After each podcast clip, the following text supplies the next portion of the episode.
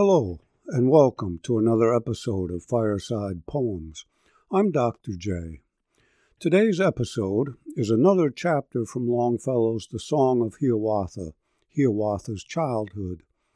Last week's episode, Hiawatha's Sailing, described the building of a birch bark canoe.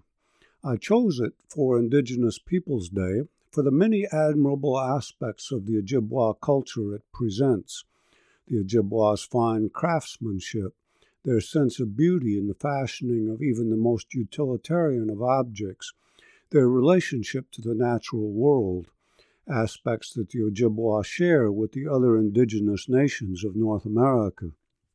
Today, I'd like to back up to Hiawatha's childhood. When I read the Song of Hiawatha to my niece and nephew while staying in a cottage by the ocean some years ago, this is where I started and is thus where I first had the idea of doing this podcast, though podcasts hadn't yet come into being. It isn't where the Song of Hiawatha begins, however, but is rather the third chapter. First is the background, in which Gitche Manitou, the master of life and creator of the nations, gives the nations the gift of the peace pipe and promises to send them a prophet to guide them. Different nations give this prophet different names, as Longfellow explains in the notes which accompany the poem. Michabou, Chiabo, Manabozho, Tarenyawagon, Hiawatha, the last of which Longfellow chose for its sound, though it is the Iroquois rather than Ojibwa name. Hiawatha's father is introduced, Mudjekeewis, the west wind, and his mother, Wenonah, who dies of grief after being abandoned by the west wind, leaving Hiawatha to be raised by his grandmother, Nokomis, herself fallen to earth from the moon, her mother. Hiawatha's childhood moves from his infancy in the cradle to his rite of passage into manhood, the killing of a deer. Though much is thus covered in 173 lines, it never feels hurried as Hiawatha learns about the natural world, including the heavens. See if you can pick out the northern lights and Milky Way, and the inhabitants of the sky and forest. Let's listen. Hiawatha's Childhood from The Song of Hiawatha by Henry Wadsworth Longfellow. By the shores of Gitche by the shining Big Sea water, stood the wigwam of Nokomis, daughter of the moon, Nokomis. Dark behind it rose the forest, rose the black and gloomy pine trees, rose the firs with cones upon them. Bright before it beat the water, beat the clear and sunny water, beat the shining big sea water. There the wrinkled old Nokomis nursed the little Hiawatha, rocked him in his linden cradle, bedded soft with moss and rushes, safely bound with reindeer sinews, stilled his fretful wail by saying, Hush, the naked bear will hear thee, lulled him into slumber, singing, Ewa-yea, my little owlet. Who is this that lights the wigwam with his great eyes, lights the wigwam, Ewa-yea, my little owlet?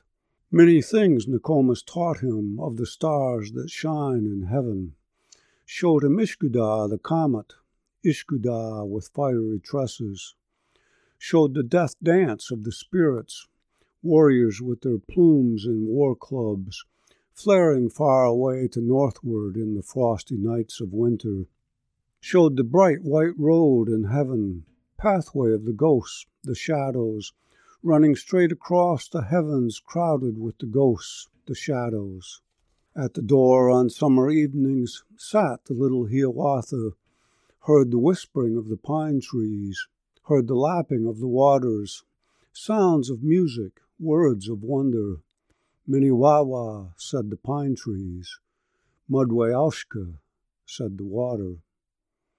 Saw the firefly Wah-wah-taysee with the twinkle of its candle lighting up the brakes and bushes, and he sang the song of children, sang the song Nokomis taught him. Wah-wah-taysee, little firefly, little flitting white fire insect, little dancing white fire creature, Light me with your little candle, ere upon my bed I lay me, ere in sleep I close my eyelids. Saw the moon rise from the water, rippling, rounding from the water. Saw the flecks and shadows on it, whispered, What is that, Nokomis? And the good Nokomis answered, Once a warrior, very angry, seized his grandmother and threw her up into the sky at midnight. Right against the moon he threw her. Tis her body that you see there.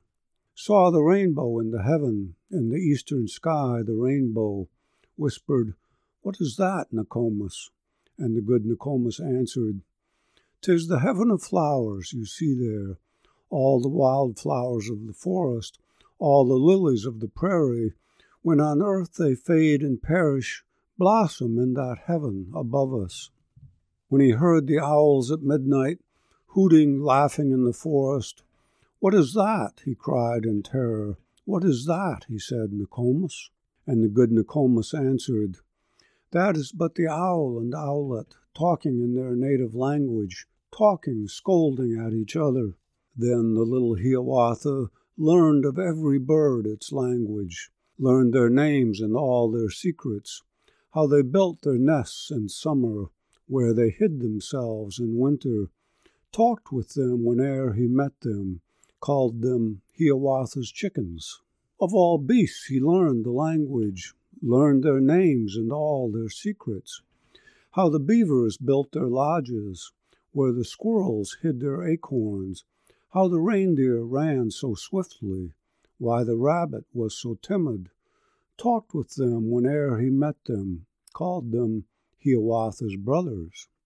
Then Iagoo, the great boaster, he the marvelous storyteller, he the traveler and the talker, he the friend of old Nokomis, made a bow for Hiawatha.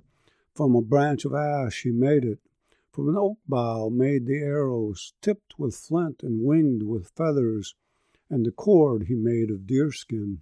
Then he said to Hiawatha, Go, my son, into the forest, where the red deer herd together. Kill for us a famous roebuck, kill for us a deer with antlers. Forth into the forest straightway, all alone walked Hiawatha, proudly with his bow and arrows and the birds sang round him, o'er him.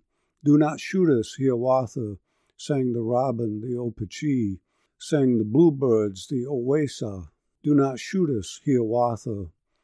Up the oak tree close beside him sprang the squirrel, Adjidaumo. In and out among the branches, coughed and chattered from the oak tree, laughed and said between his laughing, Do not shoot me, Hiawatha and the rabbit from his pathway leaped aside and at a distance sat erect upon his haunches, half in fear and half in frolic, saying to the little hunter, Do not shoot me, Hiawatha.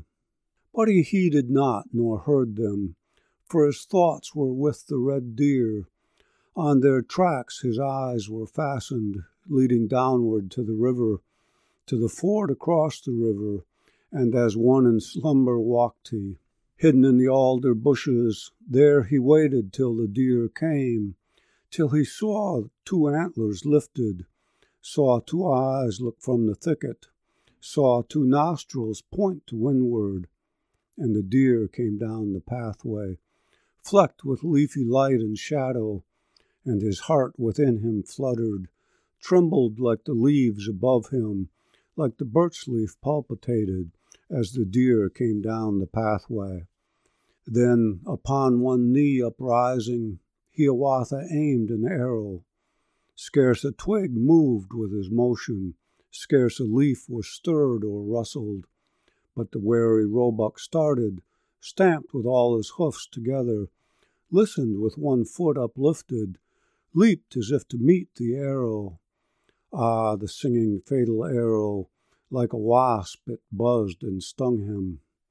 Dead he lay there in the forest, by the ford across the river, beat his timid heart no longer, but the heart of Hiawatha throbbed and shouted and exulted as he bore the red deer homeward, and Iagoo and Nokomis hailed his coming with applauses. From the red deer's hide, Nokomis made a cloak for Hiawatha. From the red deer's flesh, Nokomis made a banquet in his honor. All the village came and feasted. All the guests praised Hiawatha, called him Strongheart, Soan-ge-taha, called him Loonheart, Mahn-go-taysee. When he published the Song of Hiawatha, Longfellow included a glossary of the 140 Ojibwe words he uses in the poem, as well as notes on the sources for the individual stories and legends he wove into it. He is forthright in acknowledging that the materials he used are third hand to him at best. This was true as well with Evangeline, in that case, Longfellow's portrayal of a French speaking Catholic culture was and continues to be embraced by the Acadians it depicts, with statues of Evangeline erected both in Canada and Louisiana. The case of the Song of Hiawatha is different, with Native American readers divided, some embracing it as a worthy preservation of Native traditions and stories that can be enjoyed by both native and non native readers, while others feel that their stories and traditions have been distorted by Longfellow's Euro American Christian biases, whether consciously or unconsciously, whatever good intentions he might have had, and in any case, these stories and traditions aren't his to tell. It's a question that all readers today should keep in mind Longfellow's portrayal of Catholicism in Evangeline was so accurate and so positive that Catholic admirers were disappointed to learn that Longfellow wasn't Catholic but Unitarian, about as far from Catholicism as it's possible to be, and yet claim some connection to Christianity. It will require more familiarity with the Song of Hiawatha and with Native American religions to consider whether Longfellow achieved something similar with the native religious traditions he portrays. In what I've shared last episode and again this episode, I think Longfellow's respect for and appreciation of native traditions is visible throughout. He does misstep once in Hiawatha's childhood, in my view, when he refers to Hiawatha just before he kills the deer as the little hunter. No, he is a youth on the brink of manhood. But this misstep may not be the result of Euro American condescension, but rather a stumble in Longfellow's overall portrayal of Hiawatha's transformation journey from infancy through childhood and adolescence to manhood, otherwise handled so deftly. Still, I wish the line wasn't part of the poem. But for me, at least, it doesn't negate how much in this chapter I enjoy, learn from, and admire. It is written with younger readers in mind, but not to simply entertain them, but to help them make the same journey as the humorous chattering of the birds and squirrel and rabbit give way to the seriousness of the killing of the deer. Anyone who's hunted will recognize the realism of Longfellow's presentation of this serious business, from the fluttering of Hiawatha's heart to the leap of the deer. With the return of Hiawatha, his heart exultant, to his village, his transformation is complete. Let's listen again. Hiawatha's Childhood from The Song of Hiawatha by Henry Wadsworth Longfellow. By the shores of Gitche Gumee, by the shining Big Sea water stood the wigwam of Nokomis, daughter of the moon, Nokomis. Dark behind it rose the forest, rose the black and gloomy pine trees, rose the firs with cones upon them. Bright before it beat the water, beat the clear and sunny water, beat the shining Big Sea water. There the wrinkled old Nokomis nursed the little Hiawatha, rocked him in his linden cradle bedded soft with moss and rushes, safely bound with reindeer sinews, stilled his fretful wail by saying, Hush, the naked bear will hear thee, lulled him into slumber, singing, Ewa-yea, my little owlet, who is this that lights the wigwam, with his great eyes lights the wigwam? Ewa-yea, my little owlet. Many things Nokomis taught him of the stars that shine in heaven, showed him Ishkoodah, the comet, Ishkoodah with fiery tresses, showed the death dance of the spirits, warriors with their plumes and war clubs, flaring far away to northward in the frosty nights of winter, showed the broad white road in heaven, pathway of the ghosts, the shadows, running straight across the heavens, crowded with the ghosts, the shadows. At the door on summer evenings sat the little Hiawatha, heard the whisperings of the pine tree, heard the lapping of the waters, sounds of music, words of wonder. Minnewawa, said the pine trees, Mudwayaushka, said the water. Saw the firefly Wah-wah-taysee, with the twinkle of its candle lighting up the brake in bushes, and he sang the song of children, sang the song Nokomis taught him. Wah-wah-taysee, little firefly, little flitting white fire insect, little dancing white fire creature, light me with your little candle, ere upon my bed I lay me, ere in sleep I close my eyelids. Saw the moon rise from the water, rippling, rounding from the water, saw the flecks and shadows on it, whispered, What is that, Nokomis? And the good Nokomis answered, Once a warrior, very angry, seized his grandmother and threw her up into the sky at midnight. Right against the moon he threw her. Tis her body that you see there. Saw the rainbow in the heavens, in the eastern sky, the rainbow, whispered, What is that, Nokomis? And the good Nokomis answered, "'Tis the heaven of flowers you see there, all the wild flowers of the forest, all the lilies of the prairie, when on earth they fade and perish, blossom in that heaven above us. When he heard the owls at midnight hooting, laughing in the forest, What is that? he cried in terror. What is that? he said, Nokomis. And the good Nokomis answered, that is but the owl and owlet, talking in their native language, talking, scolding at each other.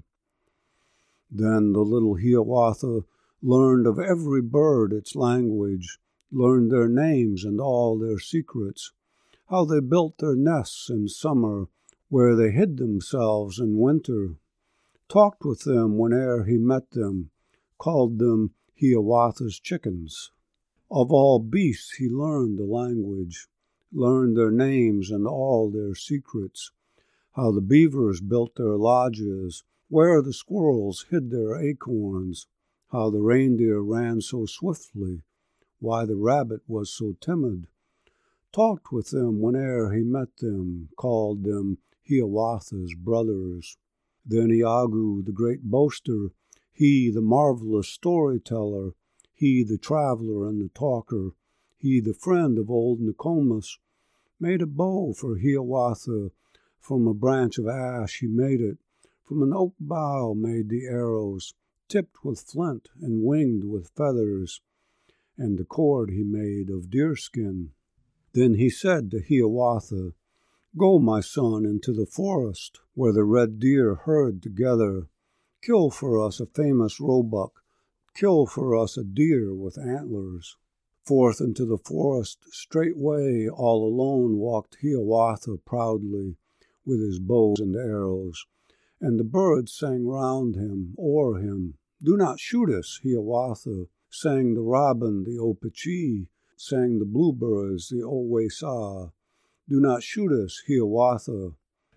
Up the oak tree close beside him sprang the squirrel Adjidaumo, in and out among the branches, coughed and chattered from the oak tree, laughed and said between his laughing, Do not shoot me, Hiawatha. And the rabbit from his pathway leapt aside and at a distance sat erect upon his haunches, half in fear and half in frolic, saying to the little hunter, Do not shoot me, Hiawatha. But he heeded not nor heard them, for his thoughts were with the reindeer. On their tracks his eyes were fastened, leading downward to the river, to the ford across the river, and as one in slumber walked he. Hidden in the alder bushes, there he waited till the deer came, till he saw two antlers lifted, saw two eyes look from the thicket, saw two nostrils point to windward, and the deer came down the pathway, flecked with leafy light and shadow. And his heart within him fluttered, trembled like the leaves above him, like the birch leaf palpitated as the deer came down the pathway. Then, upon one knee uprising, Hiawatha aimed an arrow. Scarce a twig moved with his motion, scarce a leaf was stirred or rustled. But the wary roebuck started, stamped with all his hoofs together, listened with one foot uplifted, leaped as if to meet the arrow. Ah, the singing fatal arrow! Like a wasp it buzzed and stung him. Dead he lay there in the forest, by the ford across the river, beat his timid heart no longer, but the heart of Hiawatha throbbed and shouted and exulted as he bore the red deer homeward, and Iagoo and Nokomis hailed his coming with applauses. From the red deer's hide Nokomis made a cloak for Hiawatha, from the red deer's flesh, Nokomis made a banquet in his honor. All the village came and feasted. All the guests praised Hiawatha, called him Strongheart, Soan-ge-taha, called him Loonheart, Mahn-go-taysee. While working on the Song of Hiawatha, Longfellow shared with a correspondent his ambition to weave together their beautiful traditions into a whole. Two of their traditions appear at the end of this section. First, the respect for the deer shown in using both its hide and its flesh, letting nothing go to waste. Second, the sharing of the bounty with all the village.